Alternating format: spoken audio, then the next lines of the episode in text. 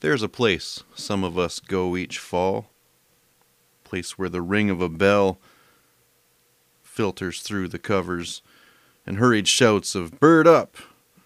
bring everybody to attention. A place where the playful puppies around our house are transformed here to driven bird finders, and where there is confidence in the slow pace of the silver muzzled old veterans where our friends tell the same old stories each year, and none of us seem to mind. Where great shots are forgotten, and epic misses never fade. Where an old gun will have a story to tell, if only it could speak to us. Where all the good seats are claimed by the dogs. If you have a camp, you know these things all too well. If you don't, well, you're always welcome here. So pull up a chair, tell us about your favorite gunner dog, and we'll admire the birds together and talk the night away by the fire. Welcome to Bird Camp. Welcome, ladies and gentlemen, to the Bird Camp podcast. We have a guest today, uh, someone who I met online in social media, and unfortunately, I did not get to meet in person this last summer when I had to cancel uh, going up north to Cedar Rod and Gun for a shoot. But welcome, Bert Barker, to the Bird Camp podcast. Well, thank you very much. Good to be here. Yep. I'm glad to finally talk to you. And uh, I've been watching your pictures and things because we're in some of the same Facebook groups. And uh, I thought of you right away. You were on my list here of people that I thought had something that would make a good conversation and storytelling. So we'll start right off with with something that that kind of everybody gets into at some point. But what got you into hunting to begin with, Bert?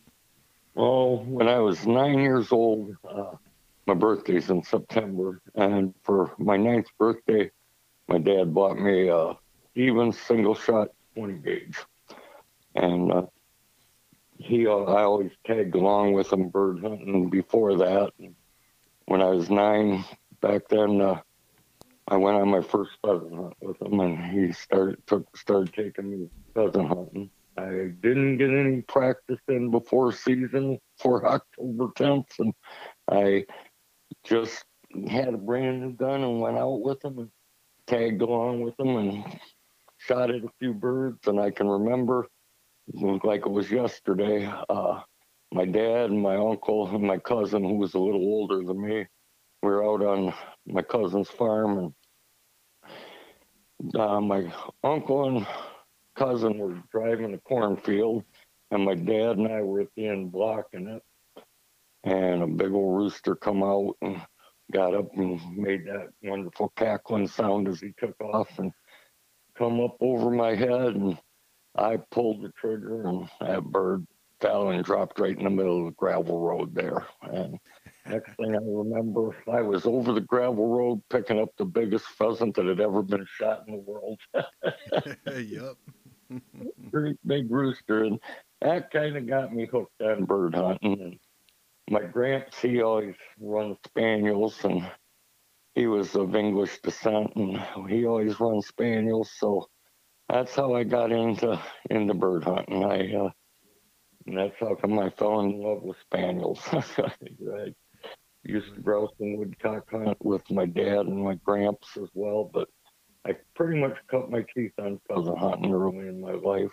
But I today I really prefer small birds. I don't, I like to shoot uh, quail. I love dove hunting. Dove hunting is one of my favorite hunts. I love dove shoots, and uh, I I like to shoot woodcock real well. And uh, I guess I'm I like to shoot birds that you get a lot to shoot. Now I am duck hunting. I like the small birds too. I love the bufflehead. You know. and, and that's kind of how I got into it. I hunting with my dad and my granddad and my granddad's dogs and Mm-hmm. started started real early in life. Today I don't guess they start that early, but that's how early I started. Right. My boys have really started about nine or ten, but really at about twelve now. They've been able. They've been treated a little more like adults, and uh, th- there is something about that getting the kids out. So you had at one point, then you had three generations out in the out in those pheasant fields then. Yeah, yeah. We uh, we used to hunt on my uncle Buck's farm, and my grandfather and um, myself and my dad. We'd go to my my uncle Buck's. We all I always got school off for back then, the tenth of October when pheasant season opened, and pheasants were in their heyday back there, and you know, Mhm. in them days there was a lot of pheasants in Michigan then. And then my grandfather would take me up north, and um, he, we'd uh, do, do our hand at grouse and woodcock. But that was a long time before I shot a grouse or grouse. but I shot a, shot a big snowshoe one time when I was nine or ten. That was that was a joy. So, but that's how I got started in it. And I've Mhm. just been doing it ever since, and now I do it with my kids. Yep. Now I've seen some of the pictures too, where your your son still shoots the a proper English gun or an English, at least a proper side by side, and he has the coat. Did he pick that up from you, and then did you kind of pick that up from your grandfather? Was he one of those proper Englishmen? Yes, that's that's pretty much how how it went down. Uh, my grandfather, he always always shot in a sports coat and a tie. You know, he had a he always had a tweed sport coat and a tie, and if the weather was bad, he had a long wool coat that went down to his knees. You know, and, tie. Uh, my dad, he pretty much always had brown duck canvas pants and jacket, you know. But my granddad, he always had tweed or wool, you know. Yep. I've picked up some of those traditions, I think, just because they're neat, as well as I think it adds significance in, in today's modern age uh, that we can go back and pick up a, a cap and a tie when we hunt, uh, just to, I, and I stay, just it lends significance, I think, to the day and gives us a little more uh, the right mentality towards our birds and towards what we're going to experience. But uh, My grandfather always said it shows respect for the game. mhm. That's Yep. he he always wore a tie. He says that's respect for the game, and uh, that's that's kind of where I picked it up. And when I was younger, I didn't so much, but as I grew older, I kind of fell more into the traditional role, you know. Yeah. Now, uh, this may reach back into your memory. When you met your wife, was she a shooter at the time? No, she wasn't. She uh, she didn't didn't shoot. I did hunt with her pheasant hunt with her dad a few times before we got married, but my wife played the lady's role and didn't shoot, and I got her into into shooting, and she uh, when before we had kids or anything, she shot skeet with me quite a bit. Back then, skeet was the big game. It was kind of before sporting clays hit this country, and Mhm. she uh, shot a lot of skeet with me, and she was a pretty good shot. And I, I can tell you a little story about we went to Indiana dove hunting, and if you've ever been to Indiana, uh, back then they didn't have a lottery ahead of time. You just stood at Indiana Fish and Game, and they uh, drew your name out in the morning, and you picked your field. Now Indiana does a wonderful job of managing dove fields and their home property. They uh, have standing sunflowers for doves and standing corn where they have their where for pheasants and bean fields and uh, their small fields and woodlots and uh, you so for the dove hunt they have the uh, sunflowers all ready right at opening the dove season and they mow a strip of them and then you set in the tall sunflowers and the first dove hunt I took my wife on we're sitting in the sunflowers and you're about 40 feet apart on your stakes and doves are flying just at a fantastic rate. You walk into the field and 150 get up, you know, and Ooh. There the doves are coming by and everybody's shooting along the line and they have a lot of different fields and there's anywhere from 10 to 40 stakes in a field depending on how long the field is. And they're shooting to the left of me and my wife's to the left of me and one guy's going, I got him, Ron. I got him, Ron. I got him, Ron. And my wife was a pretty fair shot back then. And this went on for about a half hour, 45 minutes. And pretty soon the guy goes, I got him, Ron. And this little lady's voice goes, bullshit. and, and uh, me and a young fellow that worked for me at the time had been was down there with my wife. And the young guy, he just started laughing. He says, "You tell them, Deb." and uh, we had a good time. We didn't shoot a limit of doves that day, but we shot ten or twelve apiece, you know, and had a dog made some nice retrievers, and we had a wonderful, wonderful weekend camping down there. So. If you ever get the opportunity to go, you ought to go down there. It's well, well worth the day. How long ago was that? Oh, that was in the 70s, late 70s, uh, like 78, 79, something like that. That was oh. near as I can figure. You know, might have been a little before that, it wasn't into the 80s yet because it was before we had kids. So. Yep. Yeah, because I would, I would like to do that. That's one of the things I would like it. I've I want to prioritize quail higher than than the doves, but there's well, there's too many people that have said what nice gunning it is and what good eating it is uh, for me um, to ignore trying it. Like I said, my dad was always a pheasant hunter, and Uh, I says, "Come on down here dove hunt with me." And at that time, he was about oh, he was in his sixties. He was retired. And he says, "I can't I, I I can't go down there and shoot them doves. They get up from the feeder and they're no kind of target at all. I said, you never hunted doves. And, uh, excuse me. and I said, you never hunted doves. You come on down. So we took the camper and my son was about four years old, five years old, and my wife, and we went down there and camped. And we got out the first morning and you can't start shooting until noon on the state property down there the first couple days mm-hmm. because they try and keep the doves coming in the field, you know. Yep. And we're walking out to where our pegs are. And my dad says, I said, Dad, why don't you grab about four boxes of shells? Back then, you could take as many shells as you want. He says, if I can't kill 15 doves with two boxes of shells, I'll just quit. I said, man, it ain't like dumping the feeder in the backyard or something. We get in the field and the doves are flying like crazy and we're shooting them. We had maybe six, eight doves down a piece. And all of a sudden my dad says, son, son. I says, what? He says, run back to the car and get me two more boxes of shells. as they're coming down the field, weaving and bobbing and popping, and when you move, then they they zip or dive. Seems like when you pull up the chute, a lot of times they just dive. You know, mm-hmm. it's, it's just a just a wild time. And then from that, when my son got older, my son and I started going down there dove hunting for first first day or two. You know, and now it's on a draw. You have to apply in June, and you get your get if you get drawn, you can take one person with you. And so if my son gets drawn, he takes me. If I get drawn, I take him.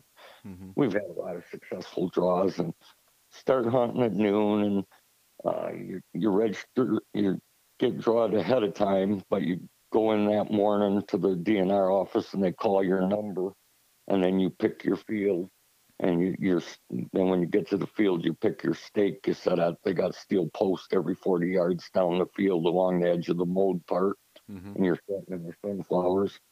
And so we go down the day ahead and scout, make the day, see which picks we like best if we get a chance. So that's a big ordeal, picking our fields the day before, and then hoping we get drawn high enough up we get that field. And uh, him and I always have a wonderful time down there. Usually by uh, three, four o'clock, you're done. You know, you got 30 doves. Two guys got 30 doves. And that's, that's a good time. But now they limit your shells to 50 shells. So you kind of pick your shots, you know? Yep. Yep. Similar to we have here with our duck draws.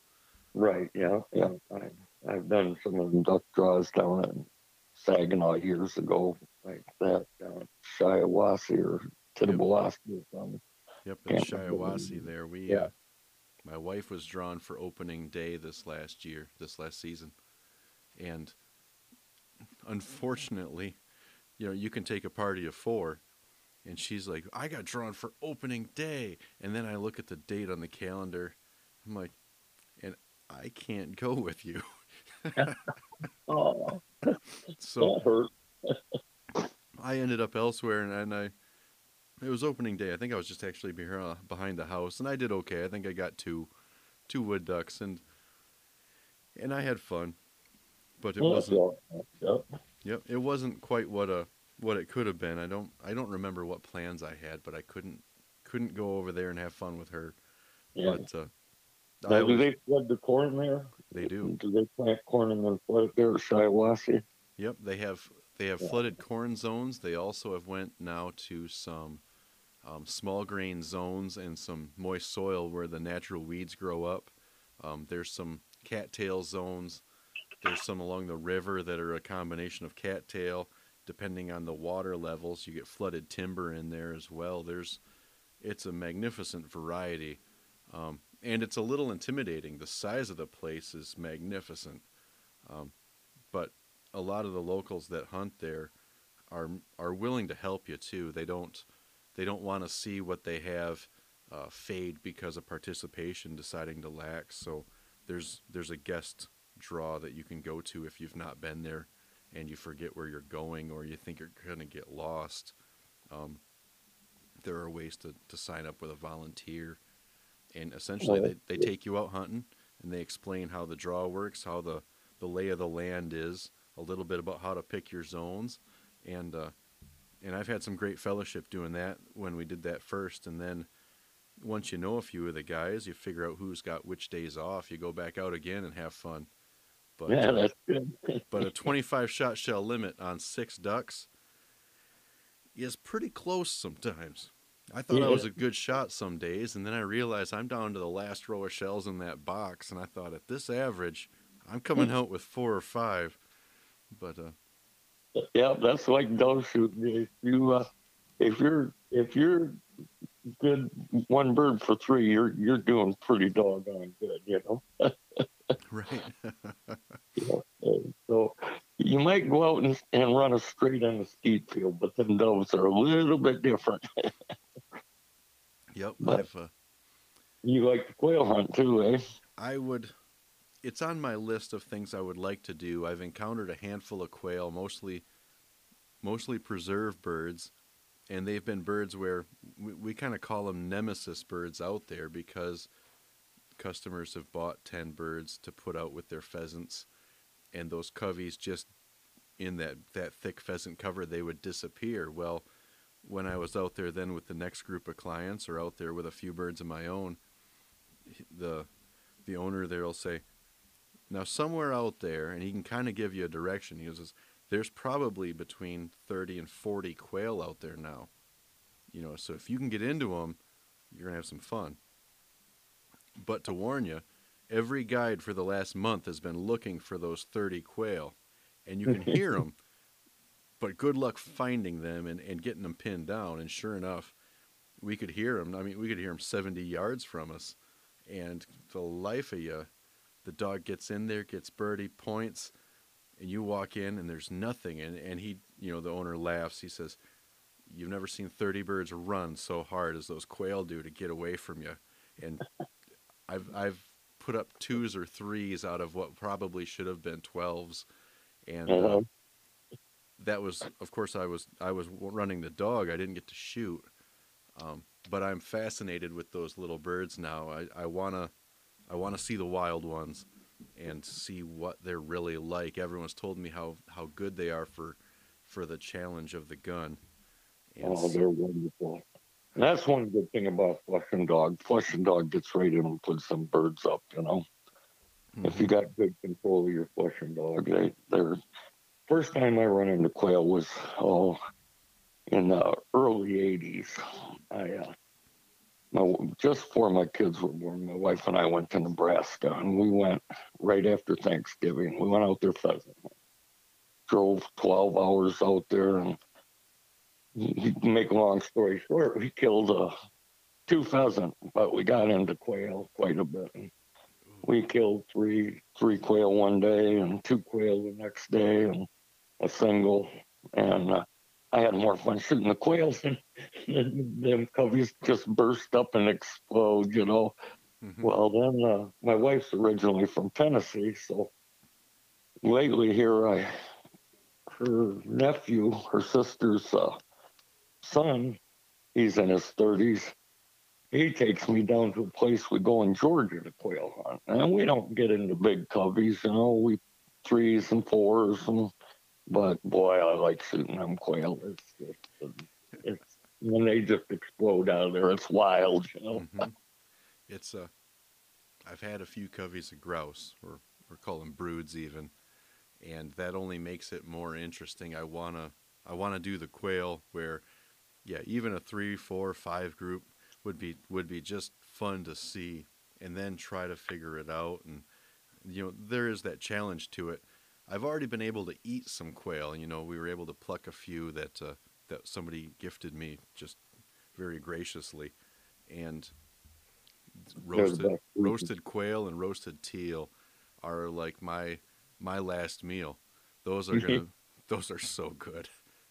That's me. I, I love woodcock and I love dove, but quail is right up there with grouse. You know, nice white wings. and, uh, I I do love quail. And my wife, she's pretty fair game cook too. So we we enjoy enjoy our our game and Yep. and as far as preserved birds, I love chukar. I'd rather eat chukar than pheasant. You know, I, I just love a, a chukar. It's Yep. the taste of them is so fantastic. Yeah, they flavor wise, a chukar is a magnificent, magnificent Yeah. table fare bird. It, um, it's to me, it reminds me of turkey.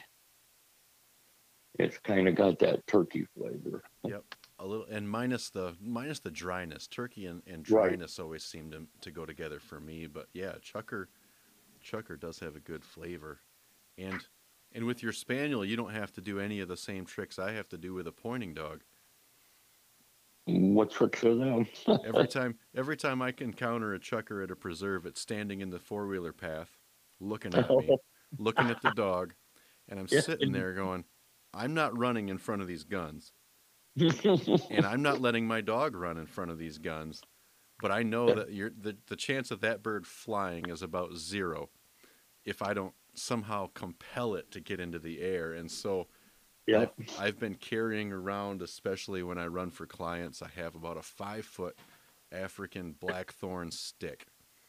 And it's not real wide or anything. It's a walking stick that just kind of helps me with. I got a, a knee that acts up. And so that chukar will be there in the path, and everyone will get ready. And I'm like, all right, when I shout, you're going to see this thing go through the air like a boomerang, and just be ready. And sure enough, they don't stay on the ground when you fling a five foot stick at them as hard as you can. But yeah. Um, my son and his one dog, uh, his one spaniel, if he, he kind of points um, woodcock, and my son's kind of reinforced that, you know, so he can get in close. He, he just really slows down, and I know what you mean. That dog, if he sees a chukar in the path, he just locks up like he's a pointer, you know. Where my little dog, he'll just be on it like when you know she'll catch, she'll catch him sometimes, you know. yeah, And, and right as they flush, she'll jump up and do a spin and grab one, you know. right. Those those are what we call plucking birds. hmm She's she's she she's kind of getting getting into it. That if I jump high enough, right at the last second, I can get them. But she, she don't get too many. but she, every once in a while, she'll come up with one. Yep. But it's fun to hunt with your son or your wife, and you know, Yep. I I enjoy just a day out, that, like when you go to a preserve, just a day out with son. If I miss a shot, he hoots on me, or if he misses a shot, right. that, that's what it's all about, you know. Yep.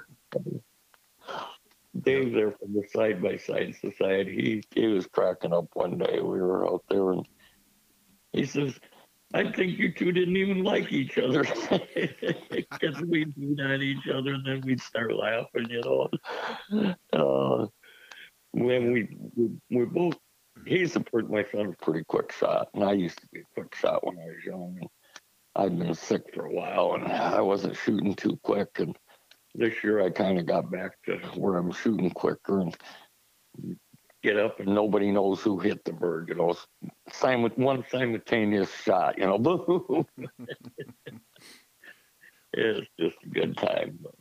Yep. I like hunting with the with the young guys. I hunt with a lot of his his buddies. And I got a lot of old old buddies I hunt with too. But it's fun to go with the new guys that haven't been to a place or haven't shot a certain kind of bird. And it was like my nephew David there. He he he knew where to go, but he he hadn't hunted them much, you know, and hadn't hunted behind a dog at all.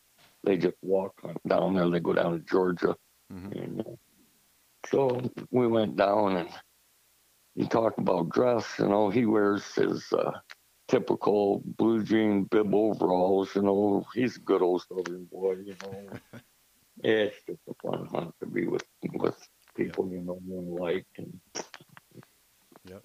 Have you run yeah. spaniels then your whole life so far? Have, or yeah, did you I, I had uh, labs at one time. I I've always had spaniels, and I was into a place. I did a lot of duck hunting in my 40s that were when my son was just starting to duck hunt, where I decided I had to have a big old lab. I needed a bigger dog to get through the cattails and brush up the Indian River, and and so I got a got a big yellow lab, and it was pretty good grouse and woodcock dog, but I've just always had better luck with springers. I like their disposition. I, I like their size, and I went back to springers. And my son, he he got into springers, and he uh, he he does a lot of open water hunting. He's a marine uh, mechanic in Thunder Bay in Alpena, and he does a lot of big water duck hunting. And I'd never done big water, so in turn, he taught me how to hunt out of a layout boat and do a lot of. He taught me a lot of laying on my back hunting, where we hunt out in the layout boat on the big water, or we hunt geese in the cornfields over in Alpena, laying in a layout blind. You know, I said, man, I wish I would have learned this easy hunting years ago. right, that's that's napping kind of hunting. Yep, yeah, goose hunting. I've I'll be there with my eyes closed until I hear a goose or hear somebody start calling. You know, I'll take a little nap. Get up early in the, early in September. You get up so early in the morning to get over there and hunt. I just kind of take a nap till I hear the goose sound. yeah, yeah, we we have a commute down here to one of our spots. It's a it's about an hour, and then you still have to get set up and brush in the blinds. And so I'm up at three thirty or so. Yeah. And yeah. And next thing you know, I'm in there. We've got everything ready. Okay, it's gonna be first light. You look at your watch. Okay, it's shooting light. Everyone's ready. You're like, yeah, I got two more hours before I even think I need shells in my pocket. I'm gonna I'm gonna close these doors and and stay nice and nice and warm. And uh, there's yeah, you'll hear them. You'll hear them coming. You'll have plenty of time. That, yep, that's exactly me. I just close the doors. I got a cup of coffee by my side. And pretty soon I'm napping. right, a few hand warmers or something. That's all you need in there. And, yep, uh, it's always nice when you kill the first goose. You put that warm goose body next to you. oh, there is there's something about a nice warm game bird, whether it's in my in my vest up against my my lower back or or yeah, something right there in the blind or next to me with the dog. Yeah. Yep. You talked about that nap, and my uh, nephew come up from Tennessee, uh, duck hunting this year. We got up early, early in the morning. It was opening day duck season, because the spot we wanted to go to, we wanted it's it's a pretty long commute, and we wanted to make sure we got in there first. And we got in the spot. And, pretty soon my nephew, he's just a snoozing, you know. And this old duck's coming in and coming in. I says, David, David. I says, here comes one, man. And he come in and set his wings coming right straight at us, you know. My female Woody. And I says, you got the first shot, buddy. And he was sitting between me and my son in the boat. And he pulled up and he shot his first wood duck. And he was tickled to death. You know, I, I, I love to see that. That's, you know, Yep. That's real joy, and, and uh, you know he was so tickled. It was a good time. but that's kind of that's kind of how how I like to do it. You know. Yep. Yep. There's there is something about that first experience and being able to watch somebody else do it. It's uh it's almost the same as when you go to a gun store with somebody and you watch them buy their first gun and you kind of get that feeling again like man i wish i still felt like this but yeah, uh, yeah pheasants goose ducks any of those things that that it's on somebody's list or better yet that new hunter where where they get to watch i love it especially too that part where they're watching your dog and your dog Yeah. doesn't make you look like a damn fool and then all of a sudden everything works out once and they pull the trigger and that bird folds and they they look at you like i did that right that's that's that's the best feeling. it is The dog runs out and brings the bird back, and you just yep hand the bird to the kid, and they get the biggest smile on their face. You know, it's just that's wonderful. You know, like Yep. you say, watching the dog's a big part of the hunt. That's that's one reason I, I I enjoy. I really enjoy woodcock hunting in thick woods and stuff. But there's some about being in an open field where you can see your dog work. You know, and see that dog turn on every peep of the whistle and just where you can really watch what's going on and read the dog. You know, so many times dog's 20 feet from you in the early woodcock cover and you, you still can't see what the dog's doing. You know, get a surprise, you know. All you know is that there's bushes moving over there. What's that? all you know at that point is that there's bushes and stuff moving over there. Yeah, yeah, yeah. yep. So, and you get that get that surprise, but that's that's a good part of it. yep. So uh, so running flushers have you noticed? I don't know have you how, how much hunting have you done over a pointer I've done very little. I uh, have some friends that have a pointer, and back years ago, I had a buddy that had a German short hair, and uh, I hunted with him some, and then he ended up switching over to a spaniel. but uh, I, I've hunted over over over a pointer some, but not not a lot. But I hunt with a lot of guys that do have uh, some real good setters and stuff. You know, I got some friends that got real good setters and stuff, but uh, probably 10 percent of the birds I've ever shot, I've shot. You know, if that, in front of a pointer. But uh, you know, sometimes you take their dog, sometimes we'll take my dog.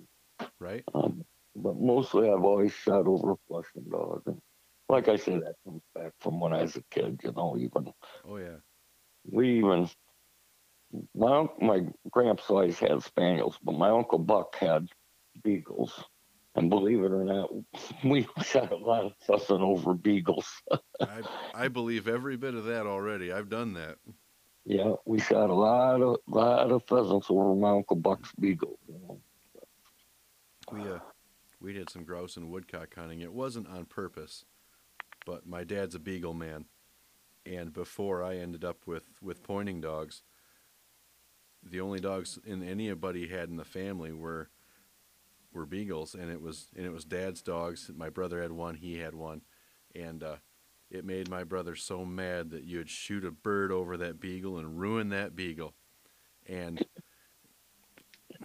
and at the same time then he would have his dog over by him or the dogs be together and all of a sudden I'm I'm guarding this area where I can see and you know in case they bump some birds I'll shoot birds but we're we're rabbit hunting we're in rabbit cover and all of a sudden he's in there yelling and hollering I can't quite hear what he's saying and all of a sudden I start hearing bam bam bam and I'm like nothing flushed but that's not like you don't usually use that much ammo on a snowshoe. That comes right back, sits in front of you, lets you blow him right in the head. I'm like, what in the world is he doing down there in them pines? He comes out with three grouse. Didn't you say you're not supposed to shoot birds over your dog because it's going to ruin that dog? They were everywhere and I couldn't help it. oh yeah. I'm like, yeah, I, I know. I, I wasn't gonna hold fire either. yeah. Now, do you still have snowshoes around your area, or are they pretty much not existent anymore? I'm uh, I'm down here by Grand Rapids, so we have cottontails. And in fact, my Okay. yard is probably you know, three or four cottontails in it right now. Um, just we we've provided plenty of habitat for wildlife, but uh, by bird camp, we're we're in snowshoe country, and uh, this last year we stumbled over more snowshoes than I than I've remembered in the last maybe seven or eight years. Um, That's wonderful. yeah, it was whether it's in the the the clear cuts or elsewhere, right? We've we went through great lengths to keep our dogs to the point where they ignore rabbits. Especially, I mean, if if one of our our German dogs runs off, German um, GSPs, if they run off on a snowshoe, a big male snowshoe is going to take a mile long loop, and here you're like, Yeah. how do I get my dog back? Well, Tri-Tronics will tell you how to get your dog back, and that's break their concentration and get them to listen to your whistle. And, uh, you know, so now most of our dogs, my dogs, my hunting partners' dogs, whether it's whitetails or rabbits, they they see that thing scoot out, they look at it, they look back at you, and they're like, nope, not going there. All right, hunt them up. But the uh, reason I asked about the rabbits was because yeah, years ago we were overrun with big snowshoes up here. I live up by Atlanta, yeah, and just overrun with. It was nothing on a Sunday afternoon for my wife and I, and a friend of mine had a little beagle, and it was nothing to go out and shoot five snowshoes apiece. And we always used 22 rifles back then, you know, 22 automatic with a quick point and just bah, bah, bah, bah, you know. And my wife had a bolt action every bow, cook, cook, bow, cook, cook, you know. Yep. But uh, they got worms bad up here. One year we started skinning them and they had worms and they became non-existent up here almost. We don't have, and they between the coyotes and the worms, we just lost our snowshoe population up here. Now we have some cottontails up here, but my dog won't pay no attention to cottontails either. Doesn't pay no attention to deer. We got deer that eat out of your hand in the backyard. My dog will stand six feet from them and look at them and turn around and walk away and go pee and come back in the house. You know? Yep. Yep. There's there's something about snowshoes and especially too like our camp was full of is is still full of guys that just have bird dogs. And uh, a few years my dad was up there and we'd run all our dogs down. And it's like okay guys we're, we're going to take an afternoon where all the bird dogs are just going to they're going to get an extra scoop of food and everybody's in their crate resting. Um, we'd, we'd pushed them a little hard. And dad says well there's a rabbit out there that we need killed. And he'd get it, he'd get it in his head. It's a vendetta at that point. Like they'd they'd have ran it twice and it, it got away and it's a you know these big snowshoes just take miles worth of territory. And uh, about the second time they run it there's a pattern to those runs and this says okay it's going to start here it's going to go to here it's going to go to here and then it's going to cut short. And and they could they could map this rabbit's kind of road system and he's like but we're going to need enough guns because the two of us that have been hunting we just can't cover all the places they go and so next thing you know there's five or six of us out there loaded up with sixes. And uh, okay we're going to get to here. And when we do this and it, and it became very methodical but the experience that some of these guys had where they'd never hunted with a hound before and all of a sudden sure enough those dogs strike and off they go and they're they're hot on trail. And that you know you can hear them for over half a mile. Yeah. and then and then all of a sudden that rabbit goes by and they either miss or they don't have that shot and all of a sudden you're calling out it just went by it's heading your way you know and so the next guy's trying to be ready but not make too much movement so that he doesn't spook the rabbit off somewhere else and in the end everyone that's been used to bird hunting man what a cool time we had you know we i think we did even get those that rabbit but now Yes. this last year they were we don't shoot them over the bird dogs but they were everywhere. And it it's nice to see them back. There was a few years where the winters were really mild. They didn't have a lot of snow to hide with. And all of a sudden there weren't very many. It didn't take very long either. Yeah, we were we were we went from there was rabbit runs just feet down deep, you know, where you'd see them go by, you just see their ears in the winter, you know, and, hmm and uh, we went from that to you never seen it, you never seen a track, you know, it, it- and it was the worms. I think pretty much got them around here, hmm and then we had a pretty good coyote population for a while too, you know, they just got non-existent up here. Uh, it, it like I say, hear them dogs run around. If the dog went by here, don't go chase after the dog. Just stay here and wait for that rabbit to come back around. You know, he'll come back around. It'll be a while, but he'll come back around. It'll, especially those snowshoes. I mean, not only will they come back around, they'll come back within three feet, and uh, you know, especially if they catch you unawares at first. You're okay. I hear where the dogs are. The rabbit should be, the hare should be out there yet, and all of a sudden you look down and about nine feet off your boot tops, there's this rabbit looking at you, like, oh, I've been had.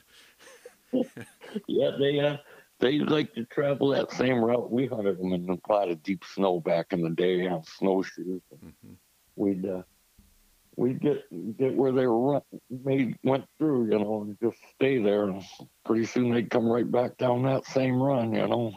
Yep, yep. Sometimes all you see is their ears because they had them runs run down so deep in the deep snow.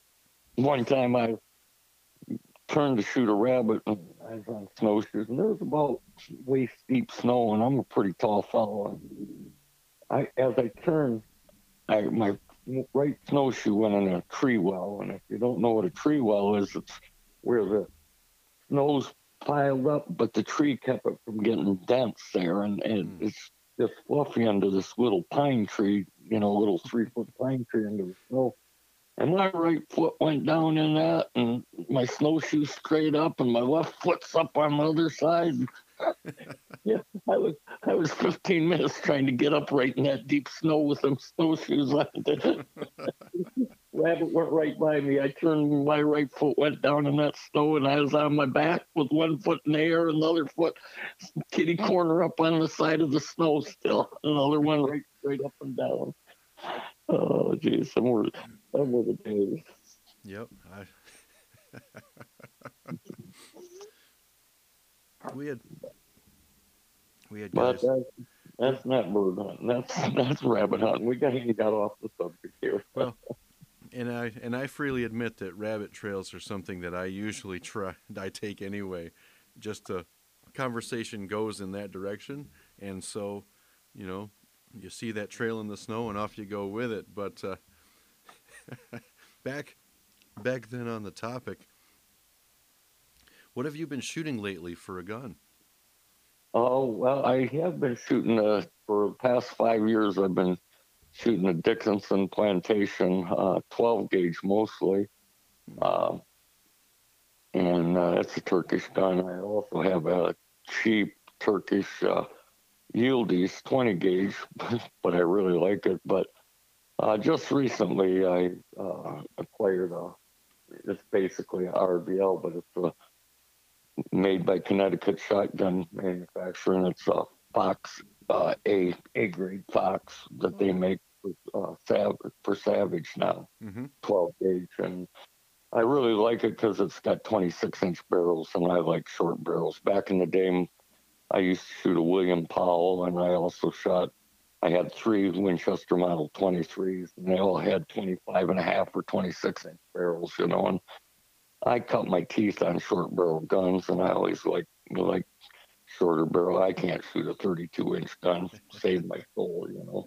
My style of shooting, I don't ride a bird, man. When the gun hits my shoulder, I pull the trigger pretty much, and Yep. uh, them big long barrel guns are just too slow for my style of shooting. They're fine for a lot of guys and tracking a bird, but even a duck or a goose, if I see it coming a mile away, I got to tell myself, wait, wait, wait, because I want to, when I shoulder the gun, I, I need to pull the trigger. Mm-hmm. That's just my style of shooting, but not that I shoot that well anymore, but I did back in the day. Everything was better back in the day when you get my age. Right, right. The the woodcock limit was higher. There were birds everywhere. They sat well for dogs. The, everything was in range, right? Yeah, and and the woodcock back in the day, it seemed to me in my memory that woodcock always got straight up to the top of the aspen, paused, and then took off. You know, and it was nothing to sh- go out and shoot five woodcock when the limit was five. You know, and uh, they just now they'll take off like a grouse on a low plane, but it just seemed like back in the day they always get up to the top of the aspen and kind of pause before they started going right or left or straight away. You know, there was always that man, you could just smack them right at that spot. But yep. they've learned or we've genetically modified them, I think. they've also learned to start running too. They, yes. You may not notice it as much with the spaniels, but with the pointing dogs, those birds were never where they started. And uh, yeah, I, maybe we do. Maybe we do do a little bit that way. I've also been told that those birds that get all the way up to the very top and then then pick their spot and turn and go are usually the females, and that the males are the ones that get six feet up, five feet up, and then decide maybe they don't actually really stop and decide. They kind of just wing it in some direction low, and uh, yeah. I don't know if that's totally accurate all the time, but uh, there seems to be two different flight patterns for sure. And uh, yeah. and in late September, I can still miss them all because of the leaves. But, uh, yep. So you talk about that, my son. He, uh, he, he. One year he says, "I'm gonna, I'm gonna fix this leaf situation. I'm loading me up some shells, and he's got a Browning Synergy that uh, three and a half that he uses for duck hunting. So he started loading up seven and a half shot, an ounce and five eighths. He says the first ounce is to clear the brush, and the second five eighths is to kill the bird. and you just shoot, just as they're disappearing in the brush, you shoot the brush, you know, shoot into the brush. And he says, I'm going to clear the brush. He killed a few birds, but then that didn't last long. That was a little too heavy a load to be shooting mm. much. yep, yep. My dad handed me some. He's a he's a 12 gauge guy still, and he shoots a cylinder bored pump gun. And he says, "Okay, we're we're woodcock hunting. Yeah, this is this is going to be more of a woodcock cover. Okay, I gotta I gotta change out shells. Well, he changes out like his vest has two boxes of shells in it. So next thing you know, you just hear these shells leaving his pouch and these other ones coming in, and he's got an old Lee Loadall where the bushing's a little bit worn. And instead of dropping an ounce and an eighth, it's closer to an ounce and three sixteenths or so, maybe a little more. And so cylinder bore, ounce and three sixteenths and number nines. It's like it's a four foot wall, but it's a solid wall.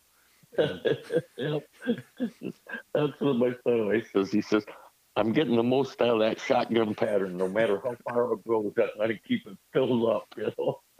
Yep. and I always, always shot woodcocks with nine back in the day, you know. I always shot nines. And I've graduated for some reason to eights. I guess nines are just harder to come by now or some, but mm-hmm. and but you talk about them old Lee Loadalls. I loaded a lot of shells back in the day on them Lee Loadalls. I had a 20 and a 12 gauge both in it. A MEC Junior and a 28, but they're cheap and they're kind of rattly and stuff, but they'll load shells. right. As long as that crimp holds it all in, that's. Yep. No whole shells, that's for sure.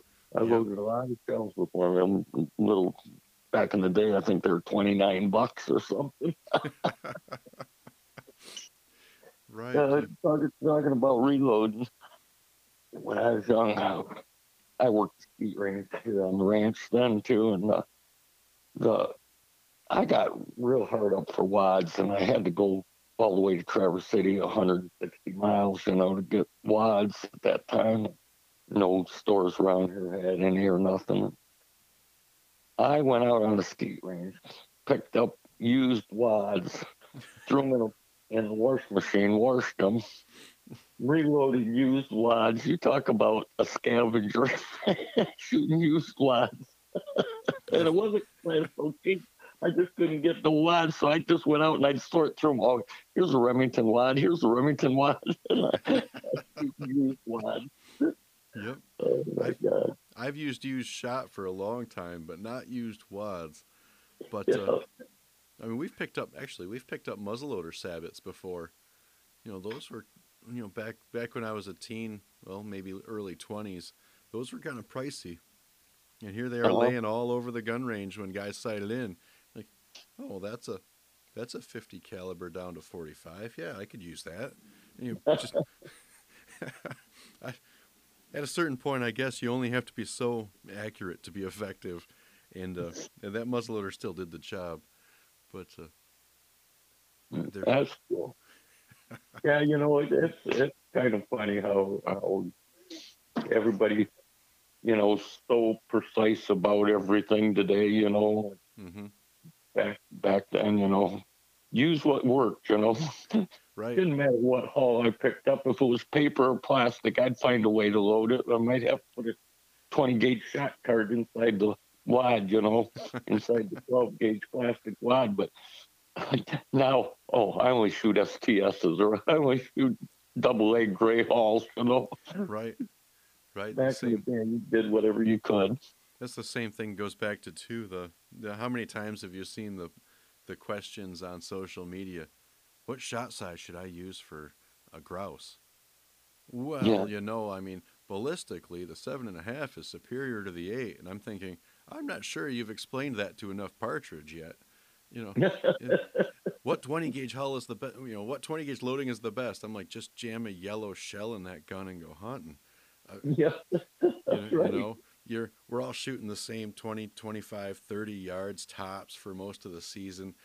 yeah, You know what? If you can afford a box of double A's, I'm not going to tell you that game loads are any better. Trap loads work awesome, you know, but mm-hmm. I'm the next thing you know, I grab something out of my pouch and it's a three quarter ounce reclaimed shot. It's usually dirty, graphite all over the hull with an old cheap Fiocchi primer or something.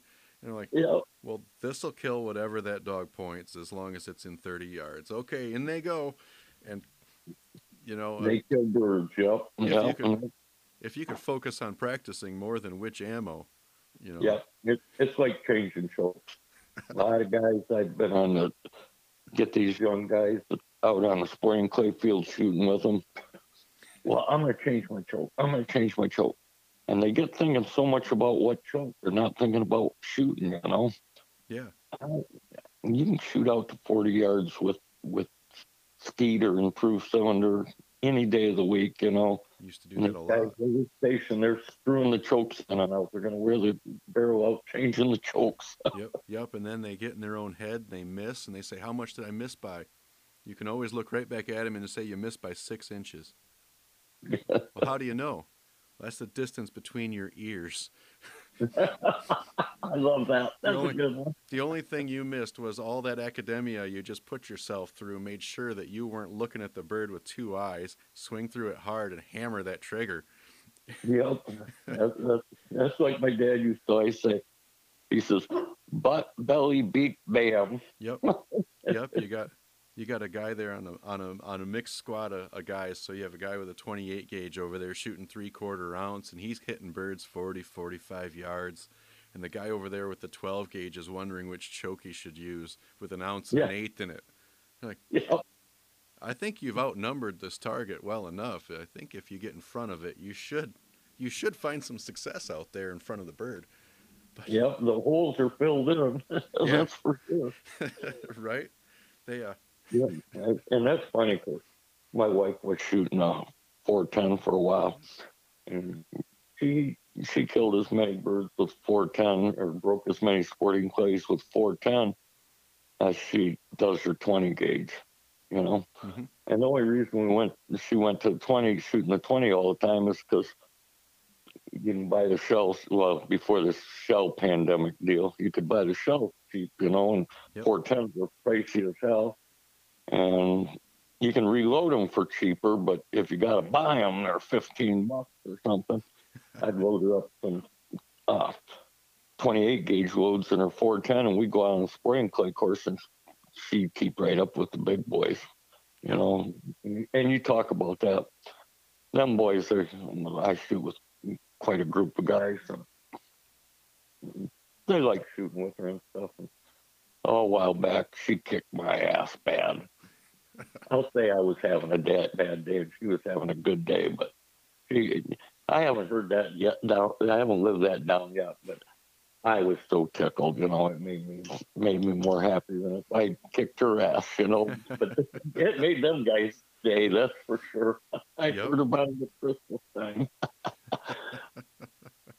Your wife been out and kicked your ass yet? I said, no, not lately. We haven't been out in a couple weeks. So. But that, that's the fun of it. Like I say, look, we, we do a lot of hooting on each other and stuff. It's it's just a good time. Yep. Some people might not think of it as if they don't know us or something, or, you know, or some people can't take it. You know, I never say nothing bad to nobody, but my son and my wife, we give it to each other all the time. Yep, yep. There's a there's something too about clay shooters. Either they don't mind the banter, or they have to have it like golf course quiet when they go to the line. And so, my brother and I used to shoot a bit together along with coworkers, and that same thing comes up, right? And and we we know that if we can get under your skin, then you know whatever prop bet we had on this line of skeet just gets it even better for me. Is if I can get in your head talk a little trash on line, you know, on round two or something over on station two. By station six, I might get a bird out of you that I Yeah. I need. And uh, next thing you know, a guy look over and you're like, "You guys still like each other, right?" oh, absolutely. I just like it better when he sucks more than me.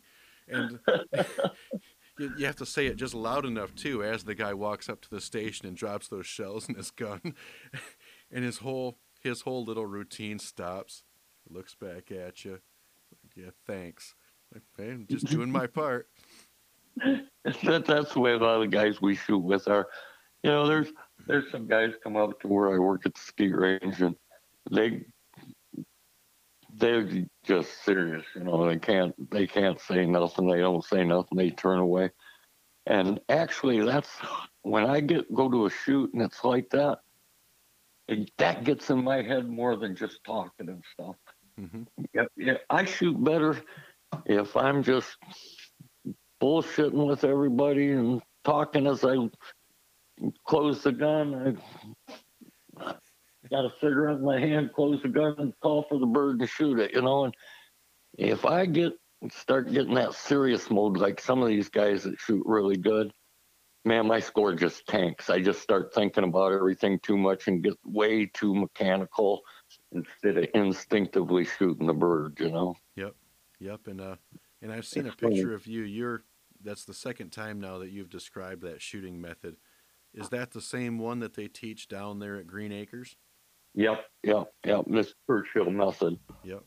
Yeah, that's a great place to shoot if a guy ever gets the opportunity to go to Great Green Acres. My wife and I went down there for a Valentine's Day shoot, and I double gunned down there. I had a pair of Spanish uh, 12 gauge uh, match pair, and I double gunned, and my wife she's loading for me, and I shoot, and then when we move to the next peg, I'm loading for her, and we practiced a lot before we went on double gun and loading for each other, you know. And she was afraid she wouldn't be able to do it good for me because the birds were coming fairly fast. And as boy, I hand her the gun with my right hand, she slapped the gun right in my left hand, the forehand perfect. And She did a wonderful job. And she gets on her peg and she's shooting, and I'm watching the bird and watching her hit one, watching her miss one. I hand her an empty gun. She goes, You gave me an empty gun. I was worried about me screwing up. I, I got so busy watching my wife shoot, I forgot to load the gun for her. I was her loader. I didn't load the gun for her. oh, so you've gotten to go on one of those dream things for me, and that is you went down there for one of those simulated driven. Oh, the simulated driven shooting that that Keith puts on. We did that, and then we did 300 pheasants, 12 people, and there was 300 pheasants. Oh, okay. For the Valentine's Day shoot the year we went, and we stayed in their lodge. They got a nice little cabin. They went there.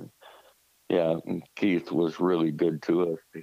We got down there the night before. He had us for dinner and everything. Oh wow. First, first class place.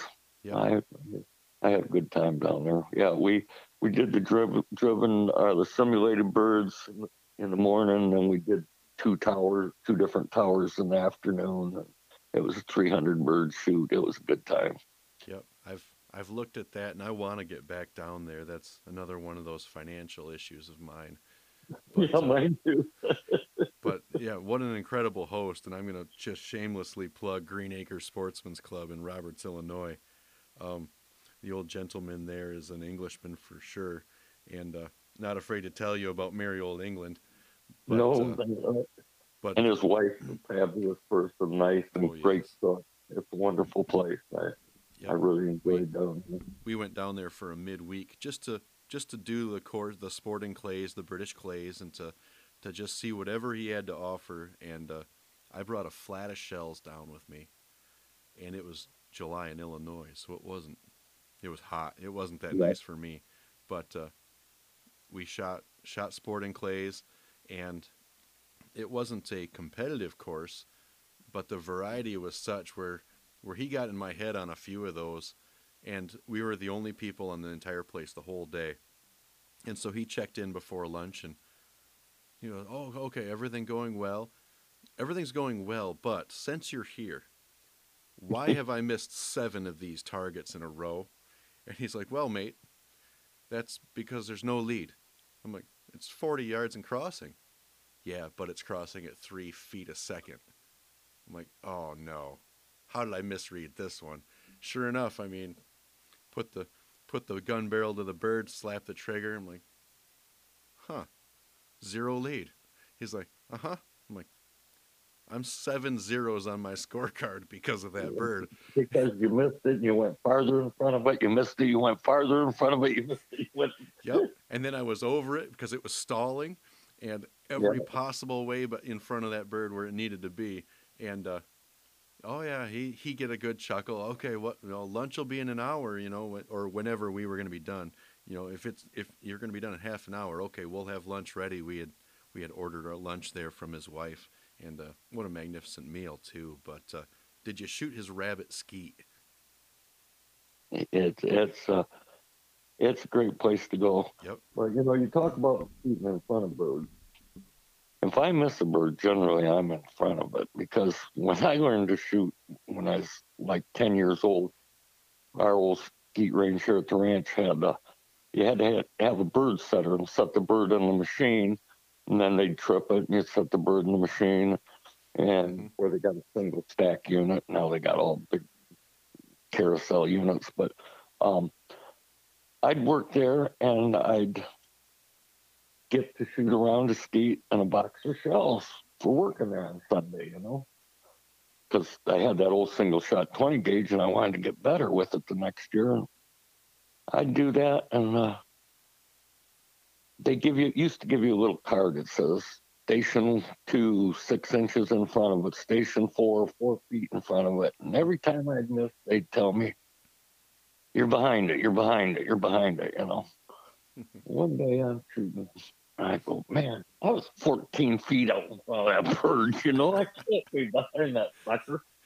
And in my eye, when I break a clay target or kill a bird, I'm looking right at the beak of the bird. You know, I'm looking yeah. right at the bird, and my instincts take over and calculate the lead. You know, and I think a lot of new shooters, well-intended people say you shoot behind it, and I think a lot of new shooters shoot in front of a lot of birds. I see it out at the skeet range a lot in the summer. We run 700 rounds in a summer probably, and and uh, on our little club here, and and uh, I see a lot of you know new shooters people tell me you're shooting behind, shooting behind.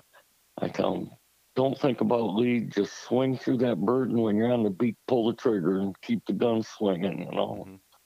that's just my style. Not that I'm no Bob Allen or anything, but uh, I guess nobody says Bob Allen no more. That was too long ago when he was a famous shooter.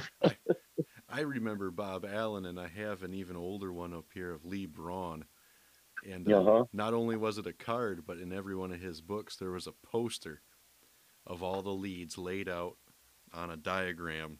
And I still have it. It's folded right back up in that book. But uh, there's a lot of guys shoot that way and shoot very well. I shoot with old gentleman. He's about 82 years old. Mhm. and he shoots sustained lead, and he still shoots in the twenties, you know. Yep. And uh, but boy, I just never could shoot that. When I try to shoot lead, next thing I'm doing, I'm looking at the barrel, you know, Yeah, Mhm. I've looking at the bird. I'm, Yep. I, you're checking the barrel, and that's what I notice. These guys that try to shoot lead, young shooters, they look at the look at the barrel to make sure their lead's right, you know, and that makes them stop the gun, you know. yeah, Don't just swing through it and pull the trigger. Shoot the Churchill method, you know. yep. And- Either either Churchill or the Stanbury, because I'm a Stanbury disciple. Same, Uh-huh. same thing though, and you know, in the case of Churchill, you know, get the gun to your shoulder, and I know Keith tried his best to get me to shoot that way, but he wanted me to start in front and stay in front, but my eye on the bird, and I could not get my gun barrel to start in front, and that swing through is probably the nicest new shooter method because of its simplicity. Yeah. You know, you can avoid a bad habit by teaching something simple.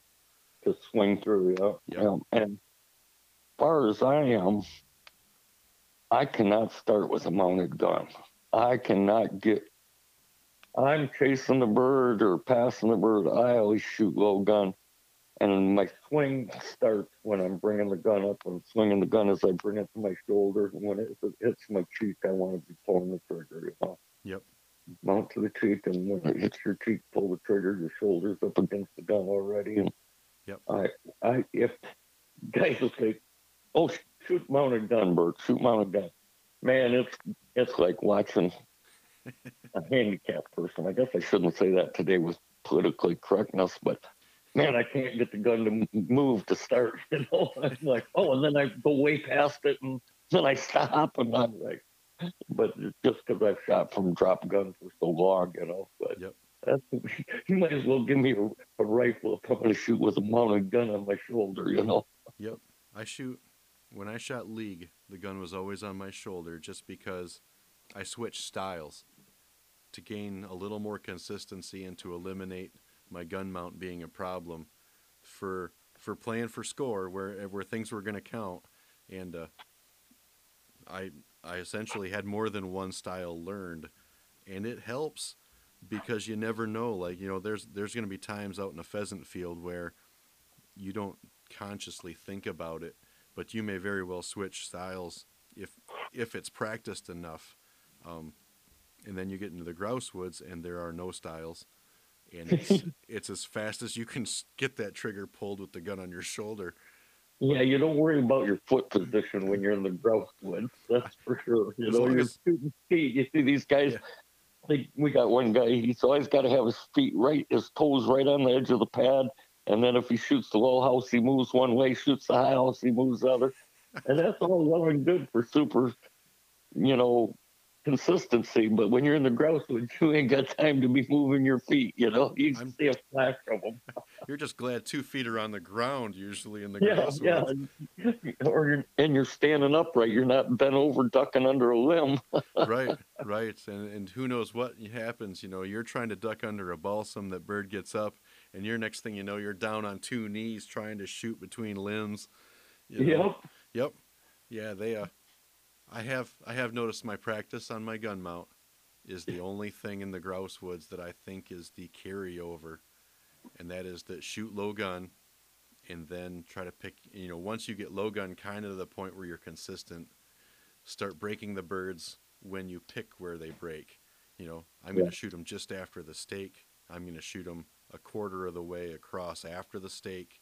You know, if you can start doing that, now now when your buddy flushes one and it's not quite in sight yet, but you know he's yelling it's coming your way, and all of a sudden that only spot available becomes something you've practiced. I'm gonna get him here, and it it sometimes works, and it sometimes doesn't. Yeah, yeah, yeah.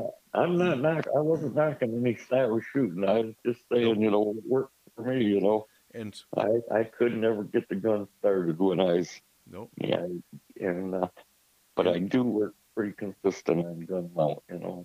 absolutely. And uh, I have Mr. Churchill's book here in my study, and between him and Stanbury, the two Englishmen that had their competing styles, they they taught a style because people shot live flying evasive birds and Yeah.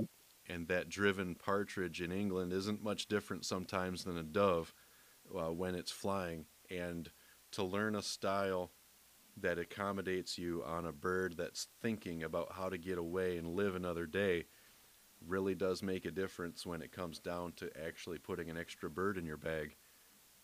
Yeah, that's, Yep. that's the truth between going home with no supper and going home with supper.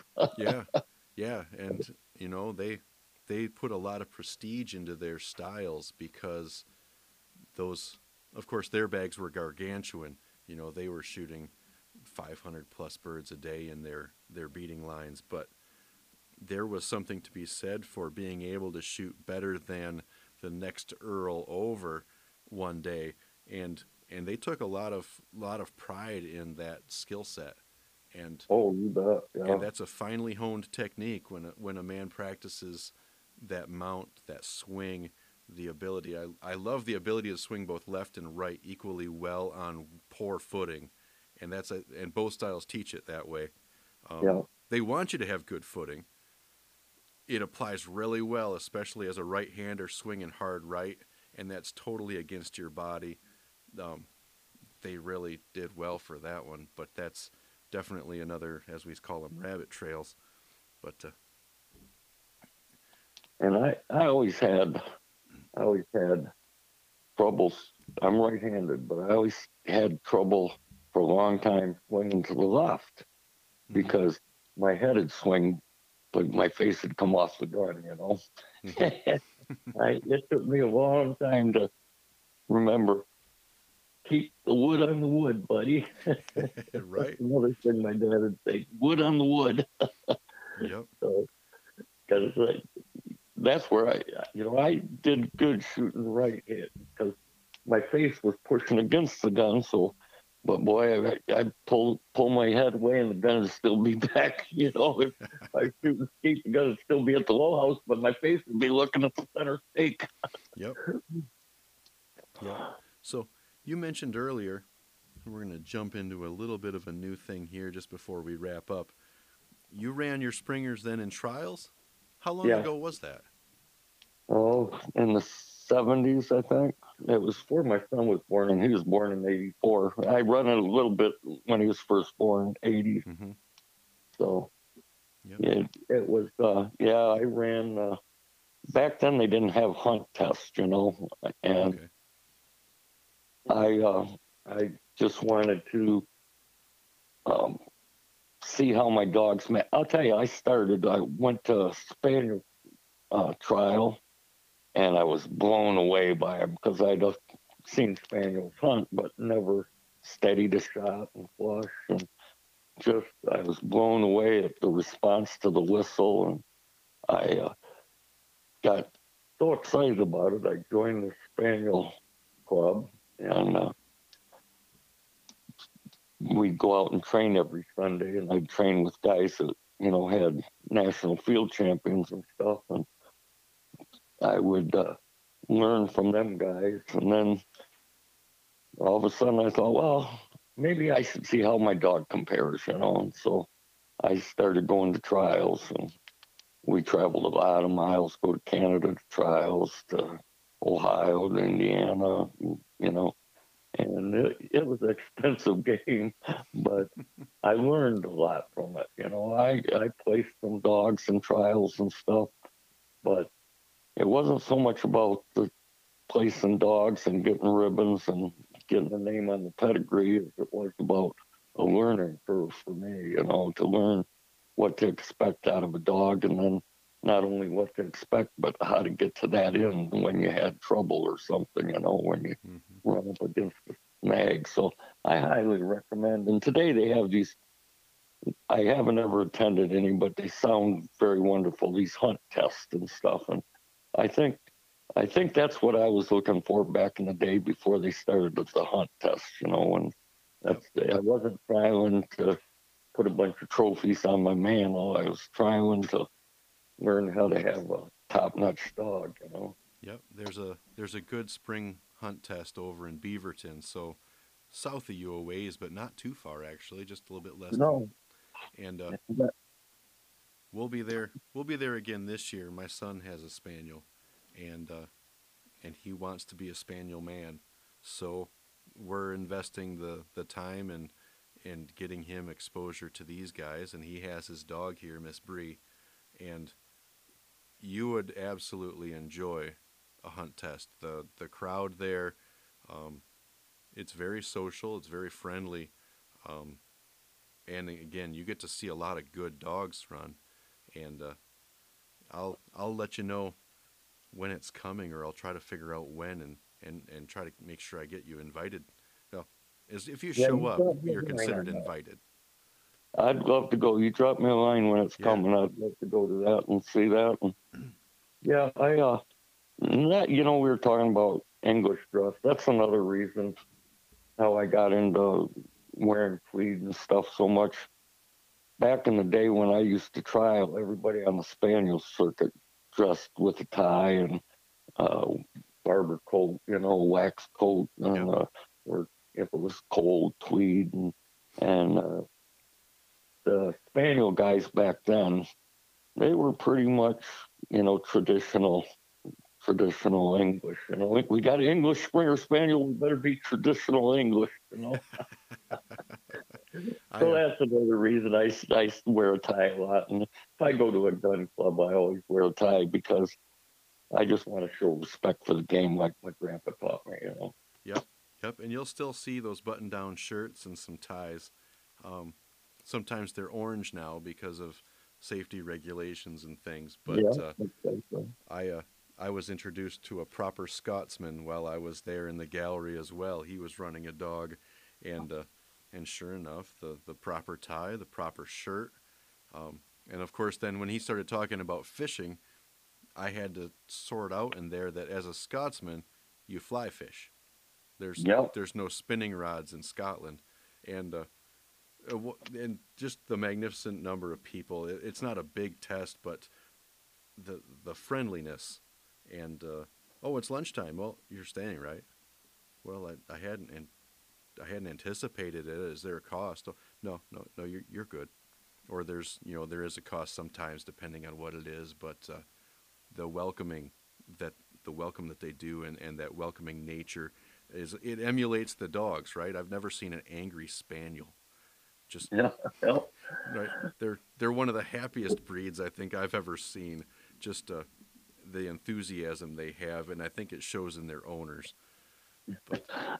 Well, that's nice to hear, but yeah, I, I agree, agree completely. But uh, yeah, I'd love to, love to, love to go down that Dustin.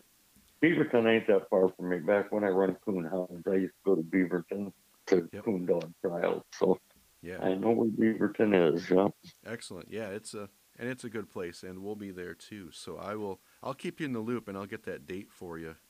And uh, we'll finish on one more thing and i try to do this with with some of the guests. It depends where the conversation goes. What stands out in your memory? Whether it's a, a particular dog or a particular day or a companion um, was there some sort of a special highlight of part of your hunting um, experiences uh, probably the highlight of my hunting experiences was uh, last year. I went to Indiana dove dove shooting with my dad. Uh, that was the last last shoot I went on with my dad, Hmm. and I think that's why it stands out. We we shot a table full of birds, and my son was about four years old, and he helped clean them, and eh, we stayed in the tent camp, old tent camper I had, and it was just my wife cooked dove for dinner on the open fire that night, and it was just the most memorable weekend, and maybe it was really etched in my mind because that was the last hunt I had with my dad. hmm And uh, my son, he didn't go in the dove fields with us. He stayed at camp with my wife. And but when we come home, he was excited and he helped clean the doves. And we sat around the campfire that night and had uh, dove dove breast wrapped in bacon and it was just it was a wonderful day. My dad had a good time. He had a smile on his face all weekend. And it was to me that was the highlight of, of my bird hunting career. I've had some great moments with my son and stuff, but that's one special moment in, in my memory. I've had some great times and when you were talking about rabbits when we were in Nebraska hunting pheasant and quail, we had cottontails running everywhere and we never shot none. and that was a great hunt, but that last hunt with my dad, I'll never forget that. Yep. So good. I think we're going to wrap it up on that one then. And all right. It was and, nice talking to you. Yep. Thanks for the invite. Oh, you're very welcome. And uh, I'll get that information to you as well as I want to shoot this coming summer with you um, when you're available. And uh, yeah, I, would love to. I, I I make as many shoots as I can, especially the side by side shoots. I uh, gonna go down to the Society of American Side by Side Shotguns. That's closer to, for you than me down there but Yeah, I wanna uh, I wanna go down there and stir up some trouble. yeah, that's good. I, uh, I, I shoot a German gun, and most of those guys, because I call myself an American side by side shooter as opposed to an American side by side shooter, so they're foxes and Parkers and all that other stuff. And I think what I'm going to do is I'm going to throw down an Axis and Allies challenge where we're going to raise some money for a habitat organization or for something like that where I'll put my money where my mouth is. I'm I'm a decent shot. And if you that, can, that's good. If, that's good to hear. And if that, you can, if if any of those guys want to, we'll put their names on a list. And if I beat them, they owe they owe the Habitat organization five bucks. And if I or no, I owe if they if they beat me, I owe it in their honor. And if I beat them, they all need to pony up another five or each. And uh, I I think mm-hmm. hey, we might come out of it with a hundred dollars, whether it's my hundred or theirs. But uh, yep, we, you can count me in on that. Yep. I will wanna... tell you, them them boys are good boys. They shoot Parkers and Foxes and twenty ones and stuff. Yep. But they always welcomed me when I was shooting a turkey gun. You know, they never never downput me. They always welcome my son shooting his greener. They uh yep. they're they're they're a good bunch of guys. They and there's no on that website there's no bad mouthing people, there's no political bullshit. It's just yep, it's people it's trying to help each other, guns. and yeah, and it's camaraderie of uh, mm-hmm. of the society. I highly recommend. I highly recommend looking them up on Facebook, and if you're at all interested in side by sides and friendliness and sportsmanship and gentlemen, I and yep. I highly, highly recommend it. And uh, and for those interested, it's the Society of American was is it side by side shotguns? Society of American side by side shotguns. Yep, and it's on Facebook, and uh, a gentleman named Dave administers the page there uh, quite well, and it, it it really is a nice spot for guys to go that just love old guns and love shooting and being with each other. Um, love bird hunting, be it duck hunting or yep. grouse hunting or pheasant hunting or shooting some birds on a preserve. Yep, yep. So all like-minded people, and there's no trash on it. That's what I like about it. There's just yeah. no. Trash. Yep, yep. For all sure. gentlemen. So, on that note, we're going to end Bert, and uh, we've been talking here with Bert Barker, and he's a northern Lower Michigan resident, been shooting quite a long time, and as we've, uh, hmm, excuse me, as we've uh, we've discovered, running spaniels for many years and enjoying that uh, sporting life. Well, thank you again, Bert, for joining me tonight. You're very welcome, and thank you for uh, visiting with me tonight. I appreciate it a lot. You have a good evening. and you as well. Good night. Good night. Thank you again, everyone, for joining me, and uh, and Bert here, and uh, I want to get more guys on like Bert. Uh, Bert has, you know, there could be conversation for days uh, with some of these older gentlemen that have hunted for. He starts talking about the early 70s. I wasn't born till the late 70s, but uh, so much there that's good. And uh, I love those stories. I love the ability that I have here now to record him and to be able to have uh, his son be able to hear him later on, you know, and who knows what those memories might be down the road. But uh, as well, the little bit of admin we have here at the end of the podcast.